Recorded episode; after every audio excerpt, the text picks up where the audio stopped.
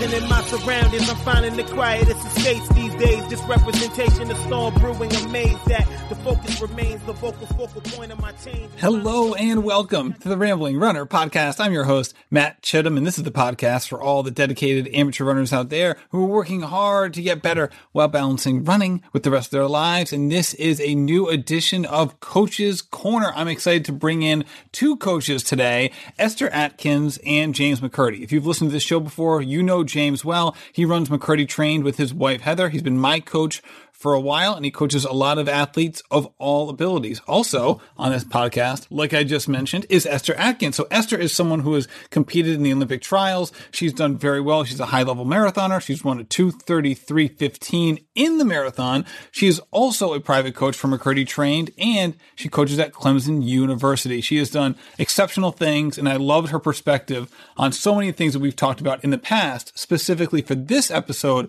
we talk about athletes who are trying to compete at the highest level possible while trying to live a kind of a typical normal life, either from a family perspective and or from a professional perspective. So people who are trying to be or are currently elite runners, but don't live the typical professional runner lifestyle of focusing all of their energies into that pursuit. So we talked all about this in every way possible, and I think you will get a lot out of it. Now, before we get into that episode, I want to talk about a brand new sponsor that we have, Four Sigmatic. I love this stuff. First of all, it's mushroom coffee.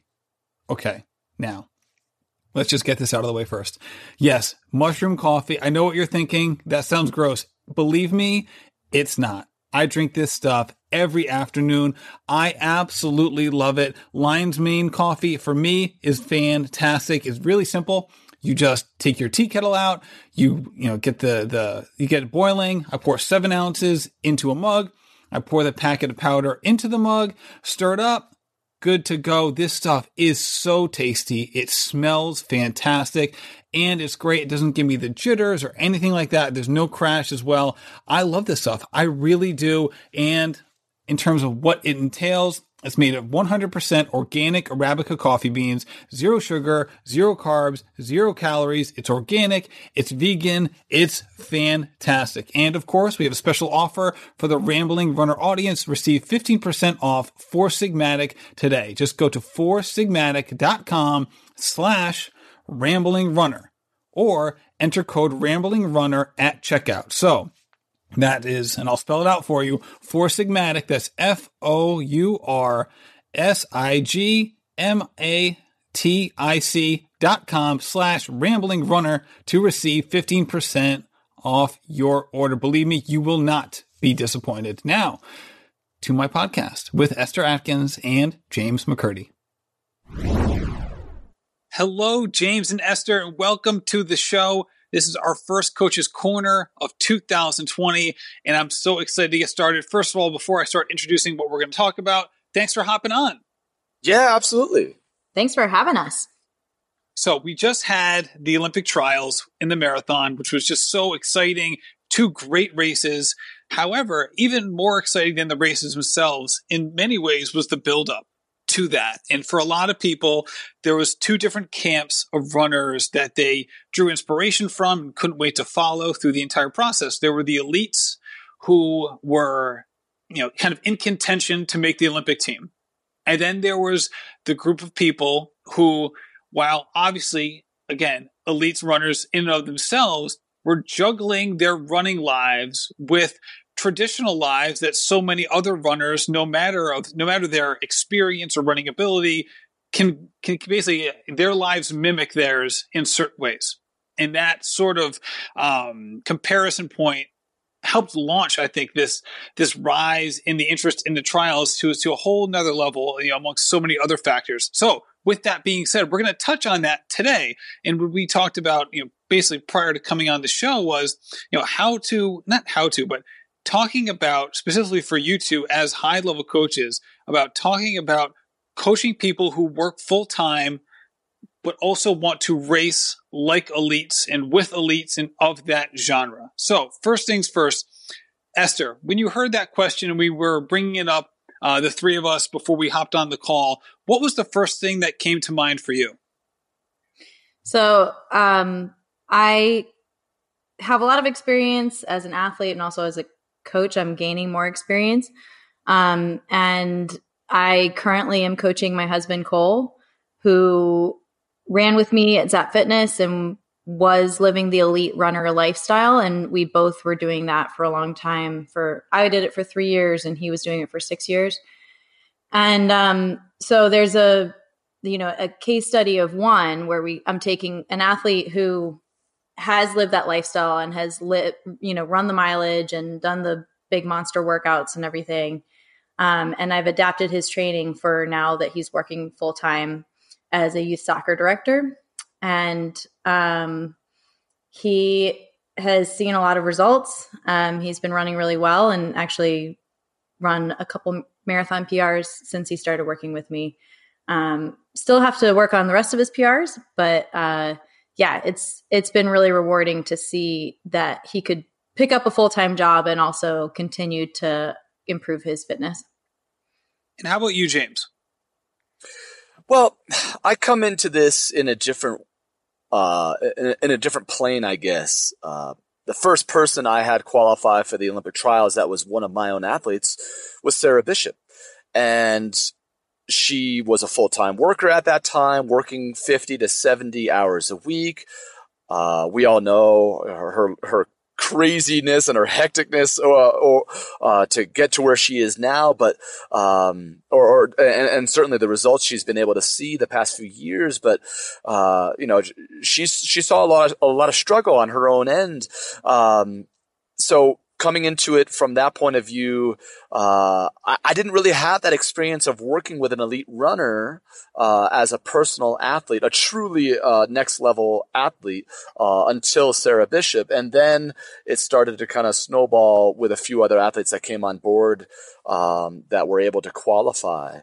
Um, so I have I've got a few professional runners that work full time. I've got a few professional runners that uh, that work from home full time, and and that gives them the outlet that they need uh, to be able to do to do different types of workouts and, and, run different types of volume. But I've got many athletes um, that have that limitation of training because of the rest of their life, whether it be work or childcare or a relationship.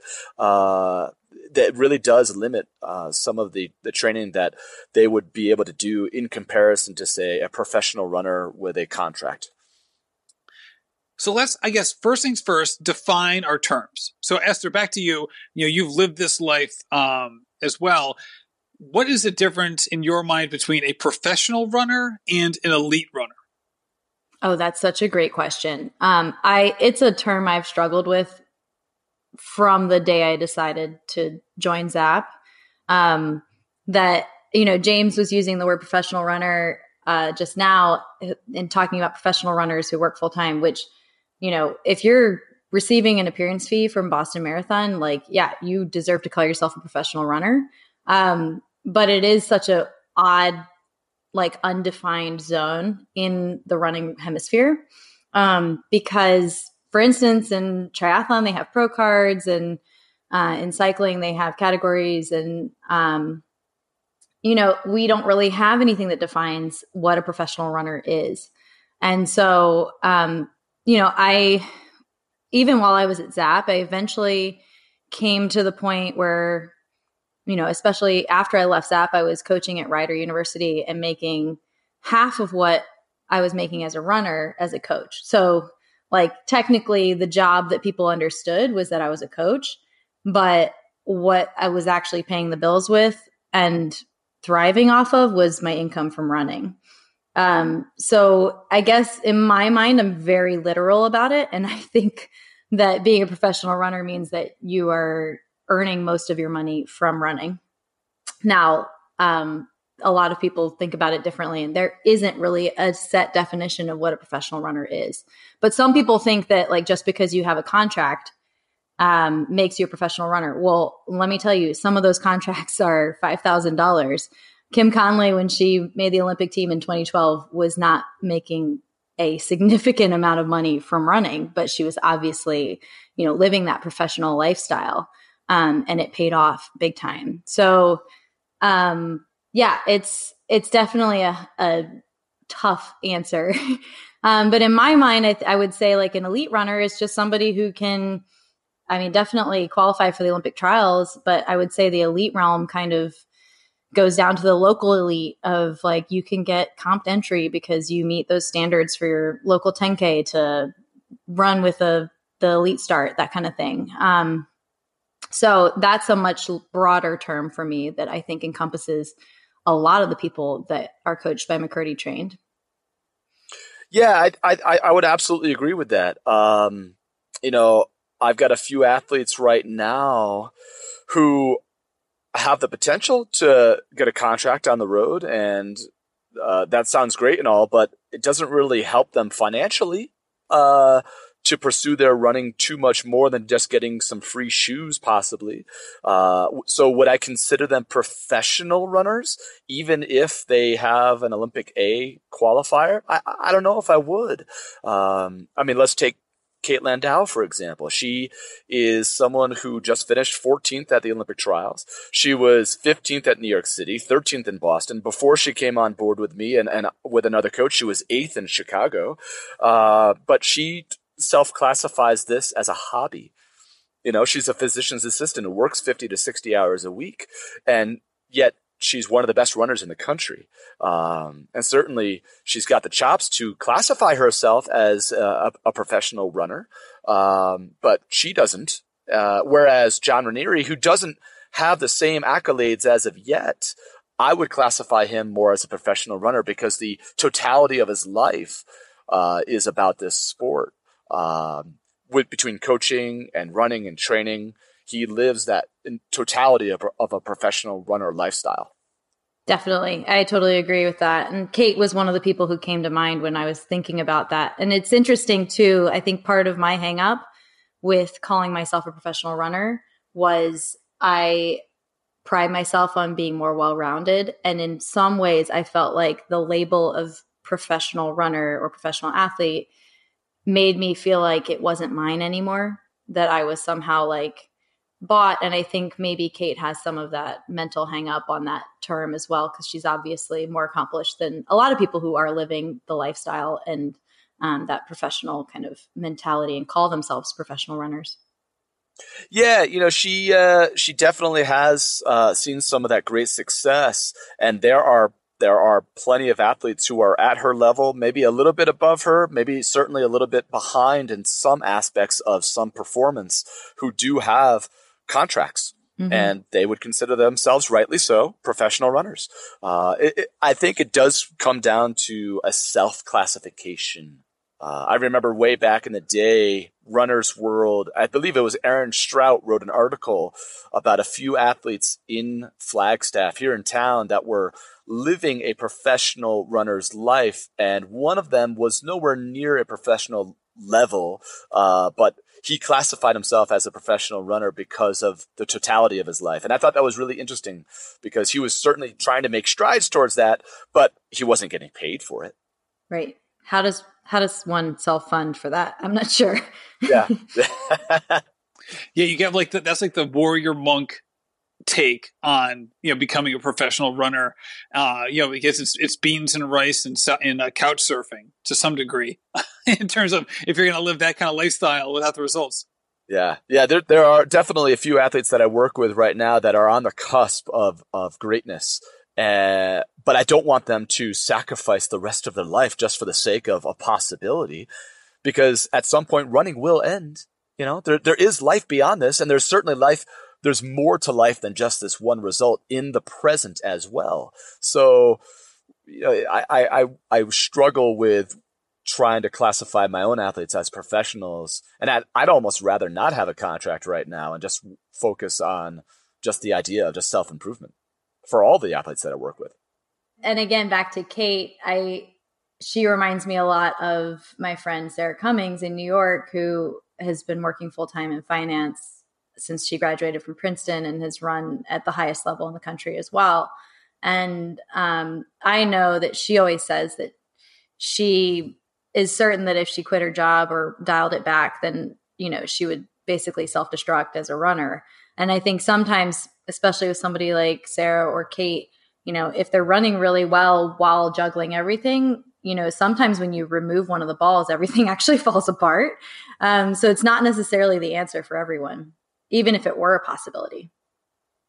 And that's interesting because I know there's two different ways to come at this question that we posed. And we actually had a lot of people respond on Instagram when we asked people if they want to submit a question for this topic is you can come at it in terms of say someone who works full time who is progressing as a runner and now is on the cusp of you know competing with the the pros and earning money for their running or from the other direction right the people who you know like your friend uh, sarah cummings who you know maybe at some point you know this isn't a perfect comparison here um, who maybe were elite runners and pros and who want to stay there but also decide to amplify their professional lifestyle while doing it and kind of you know take on more responsibilities um, you know, in the in the work world while still trying to maintain or even improve themselves as runners. So for the time being, let's stick with the former rather than the latter, right? The for, the people who are working full time, you know, maybe have even have family obligations, whether they're parents or so on and so forth,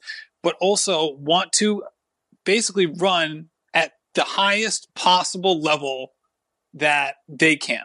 So in the short term and the long term. And I think that's that's kind of what we're touching on here because that's where a lot of people view themselves and while we all have certain genetic factors that can help or limit us, there's know, I think that's the dream of everybody for, you know, sustained a sustained training period of time, you know, years and years, maximize as many things as we possibly can and see exactly how good we can be, which is, you know, the dream for so many. So with that being the case, is first things first, Esther, to you, how much does age play a factor in these kinds of questions? And along with that, are there certain disciplines or events where age may play more of a factor than others? So the answer is definitely there is uh, an impact of age. Um, and it's also interesting. So again, back to Kate, because she is such a unique story. I mean, she there's for instance, there's uh, running age and then there's also chronological age. So when you have a 10 year gap, especially with a lot of these women who maybe took a break to raise their kids and um, then come back to running, even though they were pretty elite in the college age, like um, Roberta Groner, you know, but taking that break does kind of set pause on the clock in terms of how many lifetime miles they can handle then in their 40s. Um, and also in terms of their recovery time between runs. So, for instance, if you've got somebody who's been a lifetime runner, these are those two are maybe very exceptional um, in terms of women in their 40s who can train and and work. Um, but I would say for your average 40 to 50 year old, I mean, I even noticed the difference coming from being in college where I could just get out the door and my first mile would be under seven minutes every day. Um, then to once I was actually doing 80 miles a week to 100 miles a week, and um, that first mile out the door got a lot slower um, in my late 20s, even, and then into my 30s. It's um, you know it just takes more time to warm up. The other another major difference is uh, the time between interval or between hard efforts. So spacing out your workouts is going to be more important as you get a little bit older and really paying attention to the recovery in between. Um, you might be able to follow in college, you might be able to follow up like a hard interval workout with a solid medium long the next day. But, you know, as you get older, that might have to be separated by a day. And um, it's all kind of a juggling act between, and it's totally dependent on the athlete and seeing how the athlete really responds to stuff and um, you you get a sense pretty quickly if it's too much or too little. Yeah, I think um, I, I kind of have the same experience with with some of my athletes who are above the 40 into the 50 range, we have to think about training in a different aspect, uh, certainly than someone who's just out of college, who doesn't have the lifetime miles on their body, or whose body might recover just a little bit faster, there's always going to be exceptions to the rule, right? We have an athlete who's 70 years old that, that lives in England and he ran like a 257 marathon. Uh, at 69 or 70. His name's Mike Sheridan. Um, and he, he had a better age graded result than I think Eliud Kipchoge did in the same race. There's always going to be exceptions to the rule. Uh, Jeannie Rice, look at Jeannie Rice, 70 plus years old, and her age graded calculator, it, it breaks. It goes uh, above 100% because she's so much faster than what they say is a, a physical possibility. Uh, but those are really exceptions to the rule. I think uh, it's important to to keep in mind that someone who is above 40 or above 50 take into consideration what their their training load has been over the last 10 15 20 years are they brand new into running uh, or are they seasoned for decades and, and how do they physically respond to training? Uh, Crystal Harris is a prime example, someone who made it to that elite level at 41 years old. She ran a 75 minute half marathon in Houston this past January. Uh, and it, it, wasn't even in our minds together as coach athlete, it wasn't even as good as we thought she could run based on what, uh, what the results in the workouts were looking like. But with her, we definitely take a, this approach of we're going to work hard for six to eight weeks or even for an extended season of, of 12 to 14 weeks. And then we're going to give a down week to make sure that we let her body physically and emotionally recover from the workload. James, that dovetails so nicely with my next question. Esther, this one's to you. Is that how do you manage and how do your athletes manage the idea of not only are they dealing with physical stress from all of their running, but also the mental and emotional stress with the rest of their lives? That's such a great question. And it is really similar to something I received on Instagram asking about what is the greatest recovery tool. Um, and in my opinion, and also based on basically everything I've read in recent years, the greatest recovery tool is sleep. Um, and in addition to that, like you cannot benefit from training unless you're recovering from it. So if somebody isn't getting enough sleep because of stress or um, various other, you know, obligations or they're having they decided they only can run if they get up at 3:30 in the morning like okay but how much are you going to benefit from the training if you're only getting 5 hours of sleep um so in my opinion, you know, like obviously there are, you have to find that point of diminishing returns. And maybe you end up running five days a week or something like that just to get it all in. And for instance, I have um, Nikki Matescu, who I've been coaching for almost a year. Um, and she works full time and she has an issue with her knees also. And so that means that she has to cross train two days a week. And she was able to run 242 or 243, I can't quite remember um, at grandma's to qualify for the trials. And, you know, she actually was really inspirational to me because she came to me with those parameters. Um, and I said, sure, let's work with it. Let's see what we can do. And um, it was really inspirational to see that she could, you know, work with five days a week and still get basically everything she needed, obviously, in order to achieve her goal. So, Esther, in that situation, how is she incorporating cross training into her schedule? And by that I mean, what kinds of work is she doing on, you know, say the bike or in the pool or whatever, as opposed to, you know, the intensity of her runs? Yeah, so it's funny because she kind of had her routine already before she came to me, but I think she can, she'll message me and let me know if I'm wrong. Um, but generally, she was doing about an hour of um, elliptical or biking at home, actually on her um, trainer at home on Mondays and Fridays.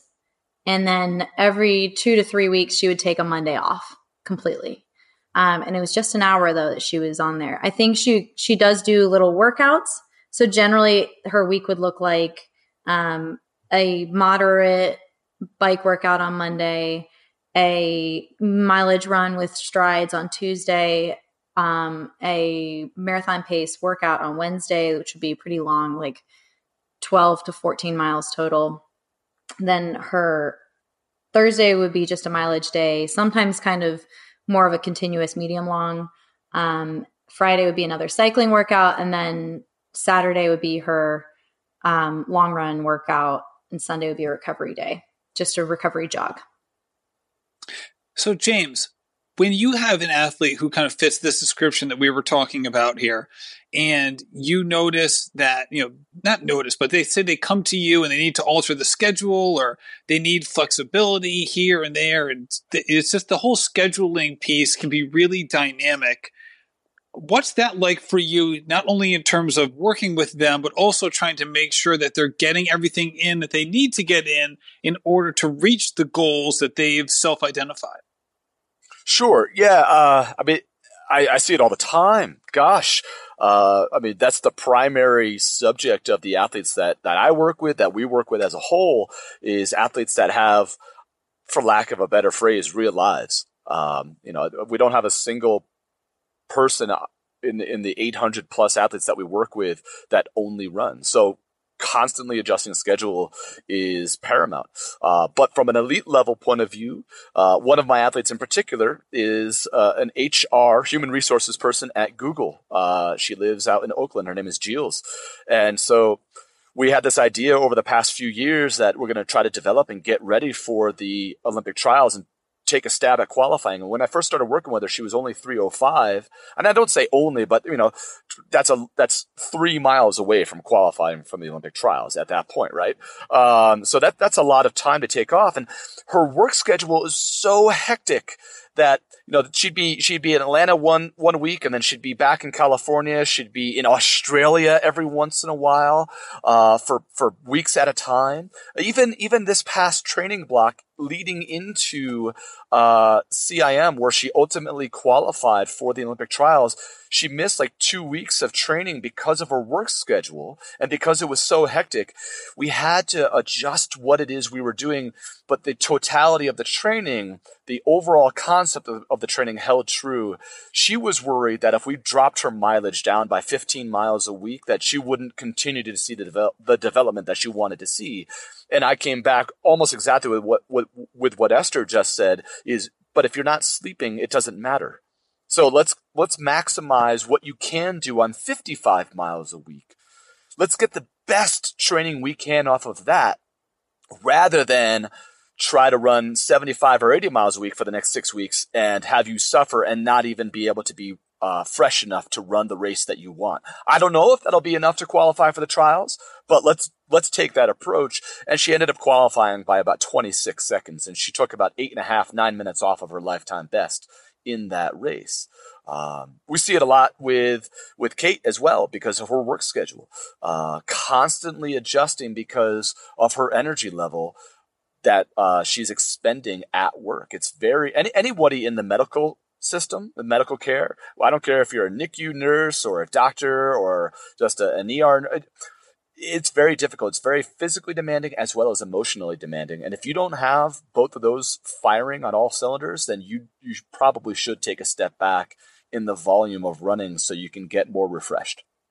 Yeah, I mean, I was remotely coached for the best years of my career and I can say that this applies to all of my athletes as well that they basically more often than not they just need somebody to tell them it's okay to take a day off or to do a little bit less. Um, and I completely understand that. So generally, the way it works with me is somebody I'll either know that somebody sh- generally does kind of shift things around, so I'll put notes into their workouts on VDOT as to like exactly how they should adjust if they do try to move things around. Um, if it really matters, you know, specifically for that week, maybe there's a race or something coming up, and um, then it's really it needs to be specifically laid out in a certain way. Um, but generally, workouts can be pretty flexible, and and most people just need to hear that it's okay to move things a day or or two. Um, and that's generally going to be the better thing to do if you're feeling like you're not up for it or um, it's just not going to go well. James, how do you handle those um, communications from your athletes where they just, you know, internally kind of reach this breaking point? Maybe it's a, a, perceived breaking point as opposed to a real one where they say, I just don't know if I can do this anymore. I'm just, I'm either I'm not seeing the results or I'm just, I'm not, you know, I'm, I'm, I'm just so tired or I'm frustrated or whatever. And you, as you know, an unbiased observer, know that that's not the case, but you know that how they feel is very real to them. and this is something that I know uh, affects runners of all abilities at one point or another, if not more than one point. How do you handle those those conversations and those communications? Yeah, that's a really good question. That is something that comes up quite often, uh, and I, I think what we're going to get out of this entire podcast is that there's not too much different communication between our elites, our professionals, and the regular uh, runner out there that we we all deal with the same issues. So specific to this question, uh, one of the first things I try to do is pay attention to someone's blood work uh, to understand are they struggling because of a deficiency that we can possibly fix. So I try to keep on top of my personal athletes and then getting them checked every three to four months uh, to make sure that they are in a good, safe range with vitamin D, vitamin B12, as well as iron. Uh, so we can understand is are they struggling because they're deficient because something train changed in their training and their volume is causing a deficiency? Or you know uh, maybe maybe nutritionally they're suffering so maybe this is a way to keep ahead of that curve uh, where uh, they um, they we can prevent some of those those feelings uh, of struggle. Uh, but sometimes everything's perfect and sometimes an athlete just needs a break. One of my athletes uh, recently, his name is Heath. He's a great runner. I love working with him. Uh, we worked really hard for a year to see a personal best in the 5K that he hadn't seen for about six years. Uh, and he was able, he was actually uh, running the same race as Esther and Esther's 5K PR in Indianapolis this past November. And, um, Training had gone very, very well for a period of time. He even got down to a 420 in the mile, which is fantastic. But then just three weeks later, everything was, was a struggle. Everything. So our first attack was let's make sure that your nutri- your nutrition and your your vitamins and uh, and your your iron levels are all in good range, and they were. So it led us to just need to take a break for about two weeks. Hey, listen, we've been working really hard. We don't want to go into an overtraining syndrome. Everything is good from a nutritional standpoint. It might just be time for you to take a little bit of a rest for for 10 to 14 days. And he really didn't want to. He he thought maybe, man, like I'm just not strong enough. I'm not I'm not capable. I'm not as good as I thought I was. Maybe I faked my way to some of these results that I saw just a month ago. And that just wasn't the case. Sometimes bodies break down and they need some recovery. And we took that time and now we're rebuilding and we're getting back into it. And today, actually this morning, he had one of the best workouts he's ever had, uh, uh, en route to a two mile race that he has, uh, on Saturday evening, um, or Saturday morning rather. So, you know, my first response was, well, I'm really glad that we took that rest because it allowed you to not just physically but emotionally recharge. Now he's excited about running again. I had an athlete uh, about a year ago, a year and a half ago, uh, who almost well, actually no less than that. Uh, this past summer, I'm getting my months mixed up. She almost quit the sport entirely because of the heat and humidity that she faced over the summer, and the heat and humidity was just killing her. And she sent me a text. She said, "I'm I just don't know if I can do this anymore. Uh, you know, this is this is killing me. This is draining to me. I, I'm just not seeing the results I want to see." And it was the same kind of situation where, hey, listen, this isn't you. We just need to take a step back and recognize what it is you're dealing with recognize that reality and then attack that reality in a different way. Uh, and she, she was able to go on two months later, set lifetime best in a 5K and a 10K and ultimately in a half marathon, and then finally break three in the marathon, even with a pretty serious chest cold that we didn't know she had until the, the morning of the race. You know, I think everybody can kind of, kind of go through these seasons of, of, of struggle. Um, but I, I, it's important to recognize the reality of what is going on. If someone comes to me and says, "Hey, I, I just don't like running anymore. I just don't find joy in the sport anymore," well, I'm not gonna. That's a different conversation than somebody who's like, "Man, I'm just not good anymore." Yeah, so I was wondering, James, about that athlete who ran the 5K. Um, what did that downtime like? What did two weeks dialed back look like for him? I gave him seven days completely off, and then I reintroduced running for 30 to 45 minutes for the next four or five days. And then I gave him some strides uh, at the end of that two week period. And then I gave him a little bit of a mini, miniature workout about 20 days into it, uh, maybe 18 to 20 days. And then he had a first real workout back today. Cool. So, Esther, do you feel like you'll go to your athletes who you feel like can get to that next level and really try to push them? Or do you feel like oftentimes it's athlete driven and they're setting big goals and, and they ask you for your input into to help them get there? So it's really funny. I had a question that on Instagram that led me to this question I kind of had for myself, which I constantly think about, which is um, how do I apply my experience and knowledge from my own running and training and racing experience to my athletes without projecting myself onto them.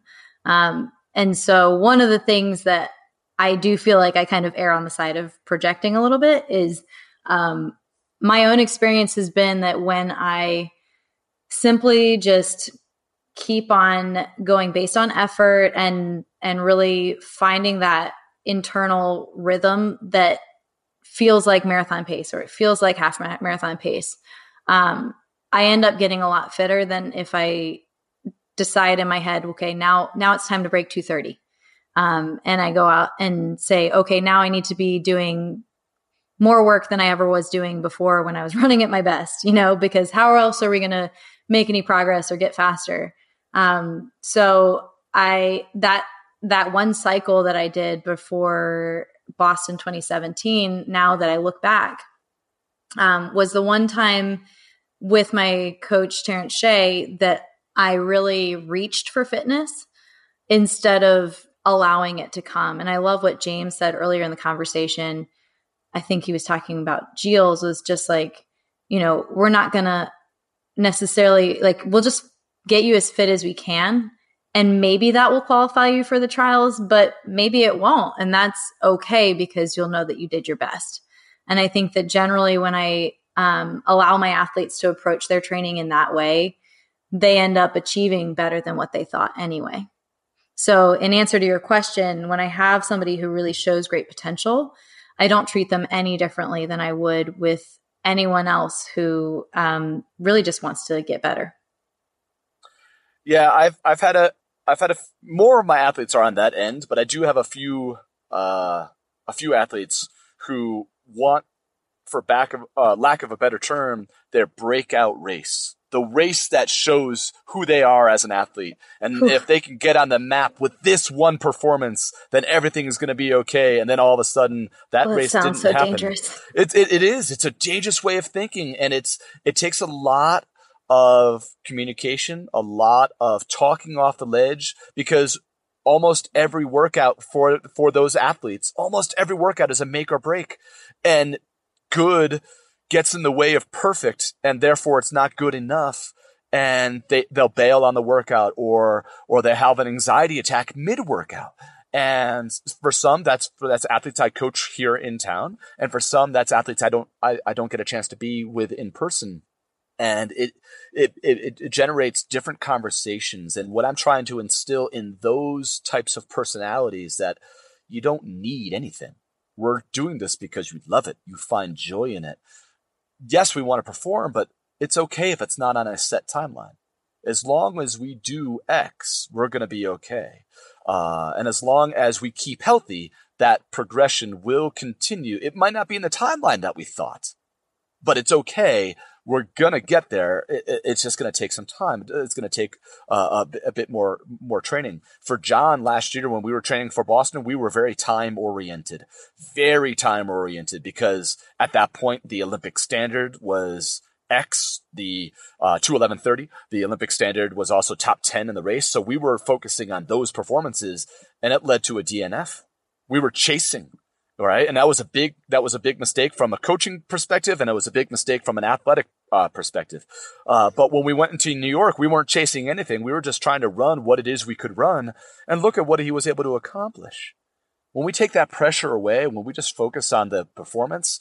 Uh, or, or the development and and and uh, giving you a little bit of freedom, I think that that that speaks volumes to what uh, you're you're going to be able to accomplish overall. Uh, That's exactly what happened to me in that 2017 Boston buildup was every single workout was a make or break. Like I could see exactly how far I was from my goal time, you know, and instead of just having like, Hey, you need to run marathon effort. And then I ended up, you know, either it was truly marathon effort or it wasn't. and um, I knew if I was cheating myself. So I, um, you know, and then in terms of with John and really these athletes uh, who generally are trying to force things a little bit and and riding those highs and lows after every single workout um it's the same thing for them that like it just like you said if you can just shift your mindset it's not even necessarily about the timetable. Like y- you might actually achieve your goal by not forcing it like in the same timeline as you wanted to. Um instead of just forcing it and wearing yourself out emotionally and physically in the pursuit of that specific goal. Yeah, I, I find with with the athletes that are always trying to force it, what I tend to do to help curb that is to uh, give them absolute limits yes. on easy runs and absolute limits on paces. Mm-hmm. because if they they have absolute limits if they know that i'm going to be pretty upset and pissed off that they're not following it then that's going to lead to even more harsh communication. Um, i've learned that with certain athletes i can present training in that way. Yeah. Uh, and it helps a lot.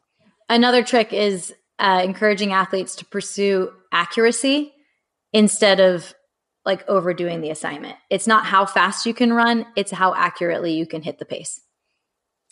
I love that idea of, of kind of making sure that they're not doing too much, not going overboard. And yet at the same time, you two must get questions a lot that basically come down to what is my potential? How much better can I get? What is the ultimate limit to the times that I can reach? Esther, when someone comes to you with that version of a question, how do you answer?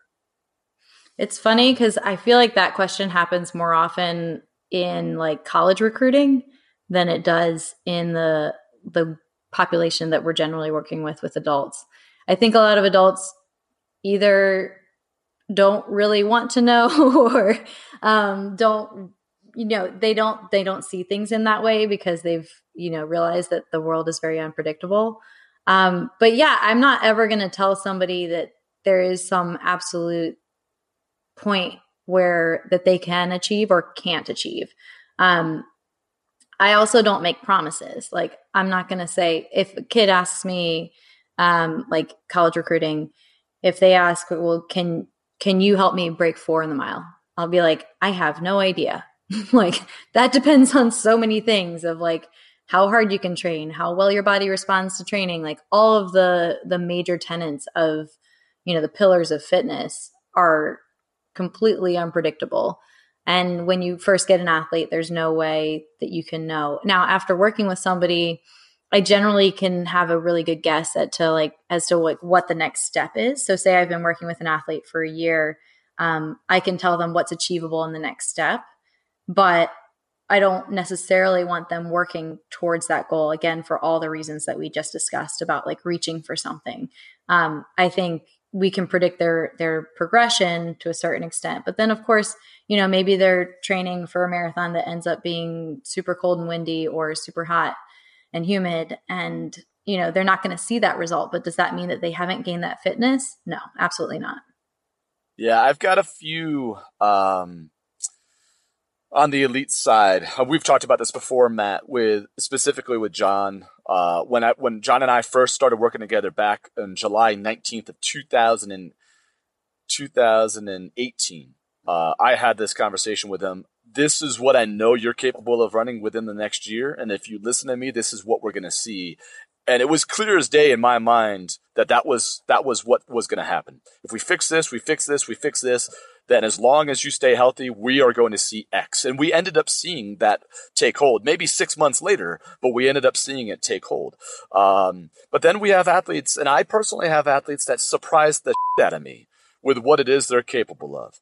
Um, and Esther might not see the same conversations that, that I have because I, Heather and I, my wife and I, we end up having almost all of the inquiry calls that that that take place uh, when athletes want to come in, and we see it I, I get asked that question. What what do you think is reasonable? I get that. What what is reasonable with my development in the next six months, the next year, the next two years? How fast could I get? And this is coming from athletes that are three hours all the way up to five hours, six hour marathoners. And my honest uh, answer is I have no freaking idea what is possible because We are shown the impossible can happen every single day. We are shown that all the time. I mean, look at Steph Andre, a former smoker uh, who was able to go from 357 from smoking to 357 down to 241 in a course of seven years. What's possible? Well, seven years or eight years ago, she would never have thought that was going to be a possibility. You know, she's standing on the sidelines of, of the Olympic trials in LA in 2016, and that was the first hint that she could have an idea that maybe, maybe if I work hard enough, four years from now, I can be there too. And she and she was able to to to seize that opportunity and grasp it. But four years before that, there wasn't even a thought in her mind. Now, I've, I've got some athletes that that want to accomplish the BQ. You know, that becomes their Olympic dream. And it's, of course you can uh, accomplish that task. You just got to be willing to do the work. In the same way that there's, there's every possibility. I'm not going to sit there and tell somebody that running three days a week is how you're going to see those results. You might be healthy. You might be fit, but you're not going to get to the next step in your, in your running by doing Orangetheory three or four days a week and taking yoga instead of going out for your easy runs. You have to do the work to get there. Uh, and some people don't like hearing that. They want to have a, a, a, holistic approach to their training, and that's okay. Doesn't mean that they're they're a bad person. Doesn't mean I'm a bad person for telling them what I believe. But you you still have to do the work to get to the results that you want to see. You want to be faster than you've ever been at 45 years old. You're not going to do it off of three days a week of running. It's not a possibility. You'll be as fast as you can get with three days a week. Yeah. And for some people, that's an OTQ. For some people, that's three. For some people, that's four hours you'll be as fast as you can get off of three days a week. But there's no way in God's green earth any of those Olympians that we have on our squad are are uh, are are where they are now because they only ran three days a week. It's not run less or run faster. And anybody that tells you that, they're just out of their mind. By Olympians, you mean Olympic trials qualifiers?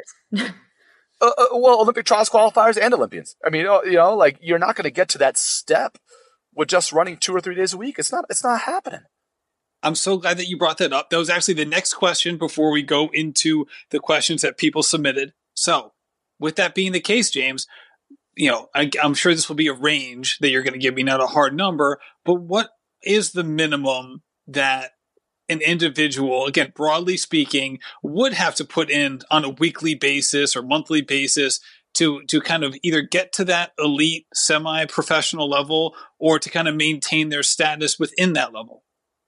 Mm, that's a really good. So that we that that question is loaded because if we ask that question to someone like Esther, Esther's going to qualify for the Olympic trials based on 245 with probably three or four days a week, as long as she's healthy and doing other activity.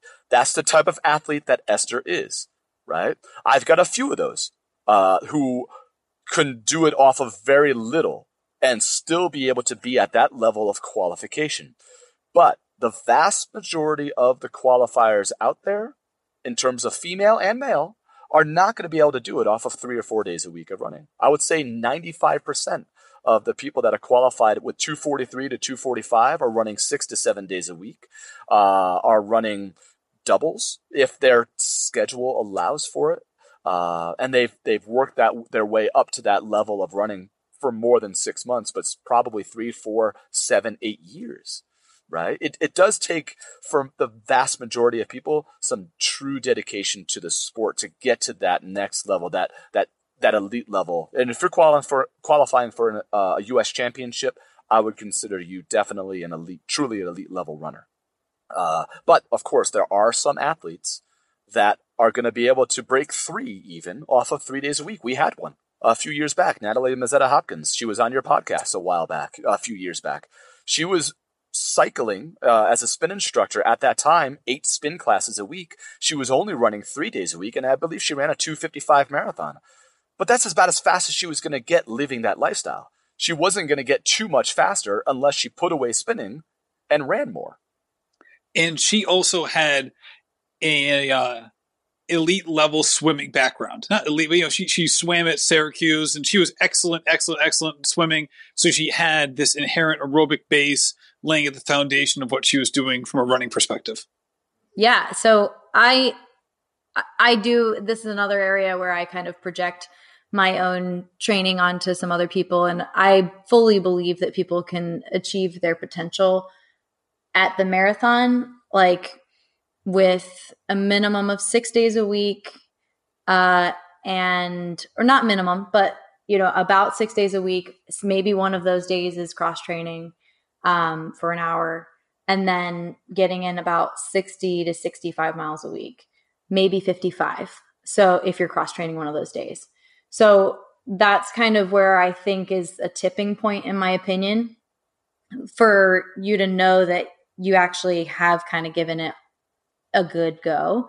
Now, a lot of that is going to come from a long run when you are actually in marathon training. And this is specifically for the marathon because of the duration of the event and the time on feet required. Now, if you're somebody who is running much slower, then that's going to translate a lot in terms of, uh, so maybe a, more like 40 to 50 miles a week because of the time on feet consideration. Um, but yeah, in general, I would say for the those kind of um, elite, sub elite type runners, I would say somewhere around 55 to 65 miles is your kind of minimum to know that you're really achieving your potential. Uh, one of my coaches and I had a conversation about one of his athletes this morning. Uh, uh, Coach Dan Montgomery, uh, he, he sees a lot of potential in one of his athletes, Bridget, and she's done very well. She's run amazing uh, efforts, uh, and she he he believes that she's ready for the next jump. And his question was, okay, at what point should we consider adding doubles? At what point is that too soon? At what point does it make sense? Uh, and I like to go on time on feet, regardless of miles, but time on feet. And inside of that time on feet, I like to see regular easy runs between 60 and 75 minutes. Uh, two major sessions a week, uh, possibly a long run if that's the season of training that that person's going through. Um, before I consider the idea that adding a, a double makes sense for that person. And then maybe maybe a double doesn't make sense because of their work responsibilities, their family responsibilities, their social responsibilities because it's not just about running. It's really easy for a professional runner uh, I shouldn't say easy. It's that that's an unfair term, but it is their job. Uh, if you're getting paid to run, it's your job to to, to train. Uh, but for the, the the typical person, you ha- you do have to t- take into consideration the totality of their life. Yeah, I would agree with that for sure. And I would I would say that if you aren't getting uh, at least two to three days where you're running 50 to 70 minutes in a piece, then it's not going to help you. Like if you're running 30 miles a week, it you're actually hurting yourself by spending some of that time doubling and splitting up those runs instead of just doing it in one chunk. I think you're going to get more benefit for your for your time put in if you're actually doing singles um, at that point. And I would say my limit generally is going to be somewhere around 50 miles a week. It doesn't, or maybe 45 minimum. Um, that it doesn't really make sense to be doubling if you aren't hitting that mileage or more. Yeah. Uh, I mean, Kate Landau, her training cycle uh, leading into the Olympic trials, which is a pretty short training cycle because she did race New York. Uh, and leading into New York, she didn't have a job. And leading into the Olympic trials, she did have a job. So training was vastly different. And we, we were able to accomplish such a great result off of only 75 to 80 miles a week but we couldn't do what she was doing before because she had more responsibility throughout her day. All right, so let's get into some of the questions. You guys have been so generous with your time. We're almost at an hour already, which is this has gone by so quickly. You guys are doing such a great job with this. First one is Do you give your athletes the option to train at the highest level regardless of work and family obligations? And I guess the other part of that is how. How do you have that conversation with them, which ties into something we touched on earlier? If you feel like they can take it to the next level and you want them to get there? Mm, that's a really good question. Uh, it's so individualized in our world of coaching. Uh, it's not a plan, right? There, there's so many factors to take into consideration what is this person's background for the last year and a half to three years of training is a big piece of it. Are they physically ready for that amount of work? Um, my mind says we are always trying to maximize the availability uh, that an individual is, is willing and able to run at every point. Um, and sometimes that maximization means holding somebody back. That is maximizing their their training. Um, that's I believe that. Uh, I've got athletes that want to run 20, 30 miles a week more, but I won't let them because that would be a detriment to their training because they're also working 12, 13 hour days. I would like to respond to that as well. Um, to me, the question actually doesn't really make sense. Um, to train like an elite, regardless of family and work, that does not compute to me because that definitely enters into the equation. It doesn't mean you have to train less, or I mean, maybe there's going to be less volume, but it doesn't mean you train less seriously. Um, mm, you know, I would say we have so many examples within the McKirdy Train family of people who train extremely seriously um, and at their potential for sure, while also having jobs and families. And you cannot somehow separate the two while coexisting. Like the, you cannot do that. They have to enter into the equation of what is possible and um, really going to work for you as an athlete. Absolutely. Yeah. Uh, we've, we've got athletes that if we just use that, that time example that I was just talking about, 60 to 70 minutes, a few speed sessions a week, maybe a few doubles if they have it within their day maybe they're running 40 miles a week less, but they're still running just as many hours on their feet. That is true maximization, even if that person's only a three hour and 45 minute marathoner or a two hour half marathoner. They're, they're doing the best they possibly can. And I'm not going to give them any more volume of time on their feet than I would a professional runner just because they're, they need to cover quote unquote more mileage.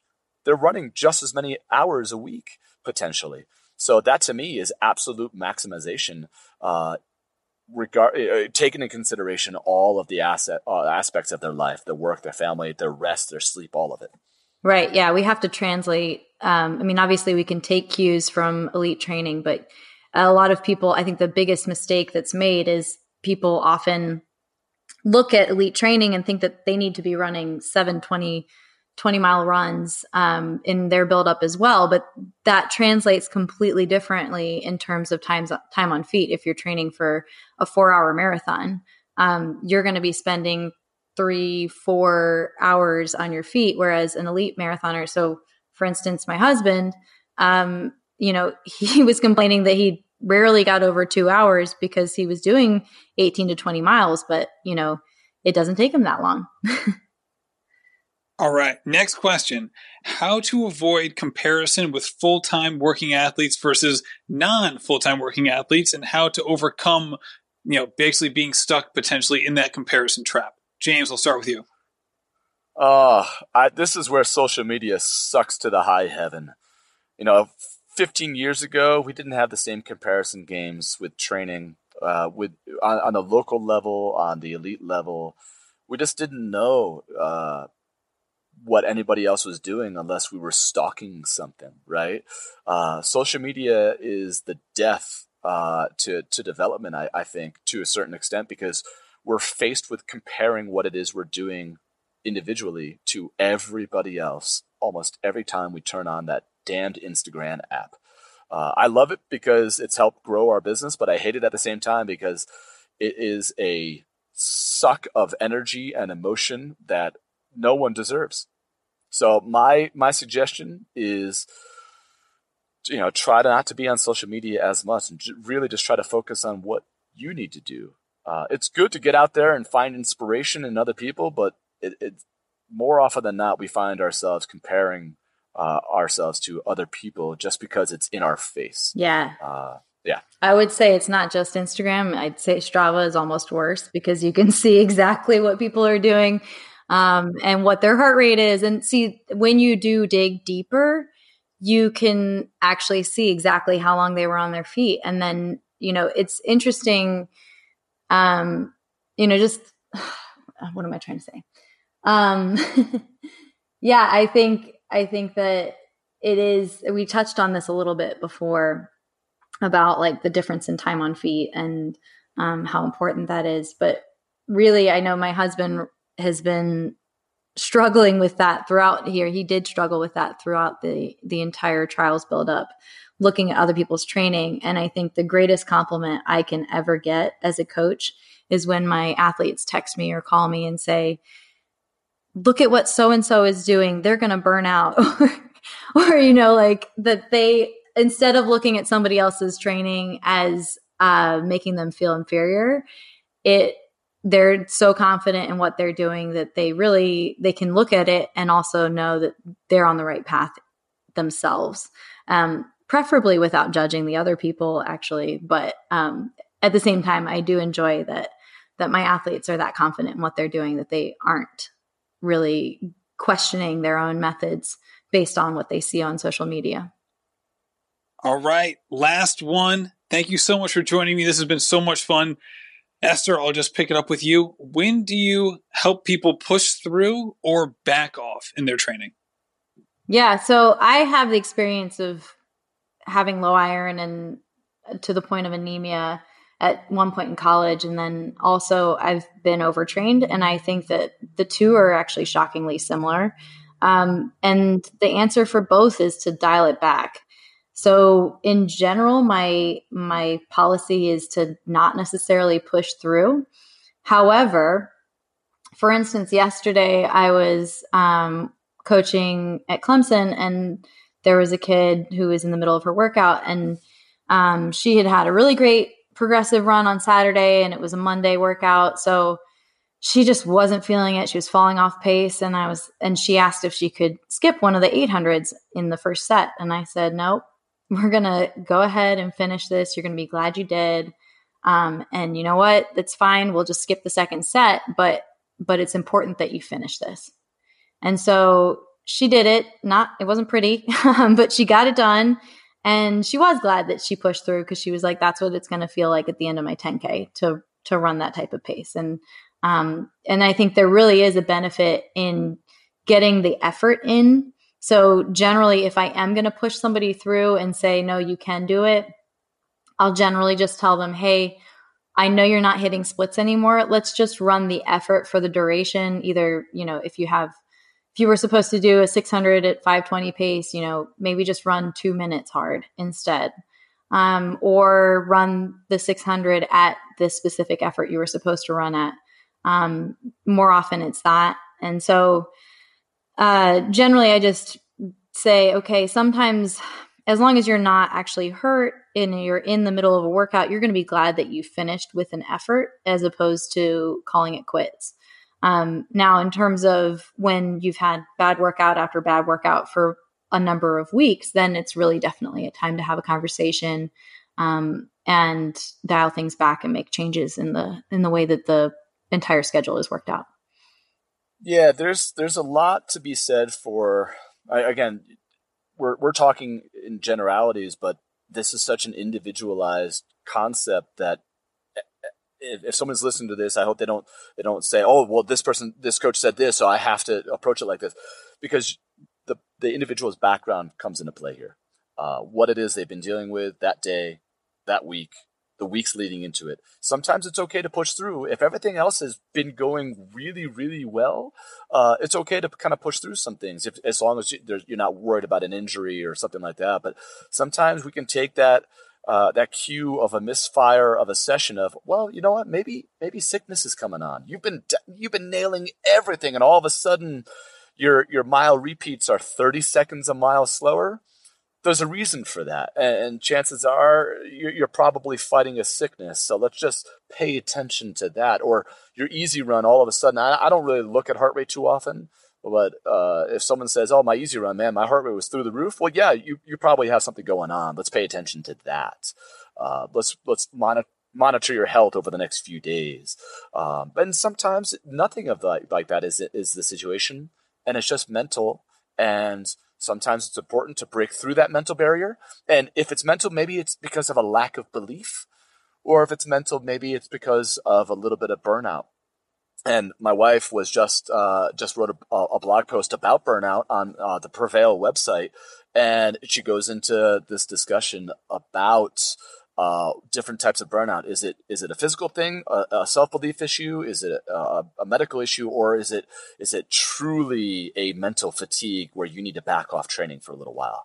Uh, there's no real one answer to it. You have to understand the totality of what it is somebody's been dealing with. And in my opinion, the three are actually all equally important and basically the same. Um, that if you have a physical issue or a mental block, it's it's the same result, and it generally requires the same kind of approach. And you need to take that seriously. Just because it's in your head doesn't mean that it's any easier to solve. Um, you know, that's about the worst thing worst thing you could hear uh, when you're struggling in that way. And uh, there's something else I was going to say. I love that, Esther, because I'll, let me just dive in here maybe you'll remember it as I'm talking. What you just said reminds me of like one of my favorite scenes of Harry Potter. I know this is like such a random segue, but it was it was in the last book, and uh, and you know Harry had like basically almost died, and like, he's like in this coma, and you know he's like so he's in this uh, railway station, and he's sitting next to Dumbledore, who had already passed, and he said, "Is this is this all just in my head?" And Dumbledore says, yes, but that doesn't mean it's not real. Yes, that's the best. Yeah, I mean, even like our feelings are just as real as reality. It doesn't mean they're true, um, but they are very real. And um, the thing I was going to remember, ooh, I had it and then I lost it. ah, yes no, here's what it is. Uh, what James was saying reminded me of something that came out of um, one of my athletes who was just coming back from injury and she's making a lot of progress, Margaret. And um, she basically she just had a terrible workout and and she was really upset about it. And I it just drove me to this thought of like when you have a terrible workout and everything else has been going well, it doesn't mean you did something wrong, it means something is wrong. Like either it is you're getting sick, just like James said, or um, maybe it is a mental block, but that is also a form of sickness, like just like an injury. Um, there is something wrong, and we need to find it and we need to work through it. I love it. Thank you both for coming on here and to- talking about all of these topics. Uh, I know this is one theme that so many people are interested in, interested in either because they're on the precipice of joining that group or they just love running and they love following people who are. Thank you so much for this opportunity. I love, Matt, that you are such a nerd about Harry Potter that you remembered the exact scene and phrasing in the subway. That's great. I'm keeping that in. I'm keeping that into the episode. All right. Thanks, guys. All right. Take care. Bye. James, Esther, thank you so much. This could have gone on for a whole another hour. This was so much fun to do. I really appreciate both of you coming on the episode and doing this. Also, shout out to our sponsors, Previnex. Go to Previnex.com to see, to receive the best in supplements. Also, Four Sigmatic mushroom coffee. I know what you're thinking. Mushroom coffee. What in the world is that? Well, the best way to answer it is to give it a try. Go to foursigmatic.com and use code RamblingRunner to save 15% on uh, all your orders. Also, use code runner15 at Previnex. So with that being said, a lot of stuff coming up in the very short order here. Everyone, for the most part, is going to be stuck in their house for a while now. So I'm going to be putting out even more podcasts, both on the Rambling Runner feed and in addition to that, on the Road to the Olympic Trials feed on April 1st. Not April 1st. I don't want to do it on April Fool's Day, but the first week of April, we're going to be launching season two of this Road to the Olympic Trials podcast. It's going to be great. We're going to focus on the track the group that we have assembled is absolutely phenomenal. I cannot wait to basically announce who it's going to be because this really is fantastic. Also, and this is important, make sure that you sign up for the new Rambling Runner virtual race series. The best way to do it is to go to both ramblingrunner.com. All the information that you need is there. You can also go to Strava, search the Rambling Runner Run Club under clubs, and we have we already have, we launched this two days ago. We already have a thousand people in the run club. To put that in perspective, that would be the 15th biggest Strava run club in Boston, the biggest Strava run club in Bend, Oregon, one of the top 10 run clubs in Austin, Texas. It would be, I think, top 20 uh, Strava run clubs in the San Francisco area. This is in two days. You guys have really showed up. This is unbelievable. I can't wait to get started. And we're doing four virtual races 5K, 10K, half marathon, marathon over eight weeks. It's going to be absolutely fantastic. And I cannot wait to get started. So many exciting things in these uncertain times. So let's do it, people. Have a great day and happy running. This has been a production of Rambling Runner Podcast. This podcast is produced by David Margetti of In Post Media. Thank you to Meta P for the music. His song Righteous Path featuring Rex Mayhem and Chip Fu is produced by Symphonic Bang.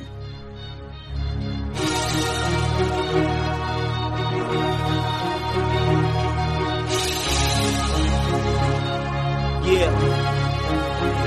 Enterprising in my surroundings, I'm finding the quietest estates these days. Just representation of storm brewing, amazed that the focus remains the vocal focal point of my change. I'm trying to show this industry.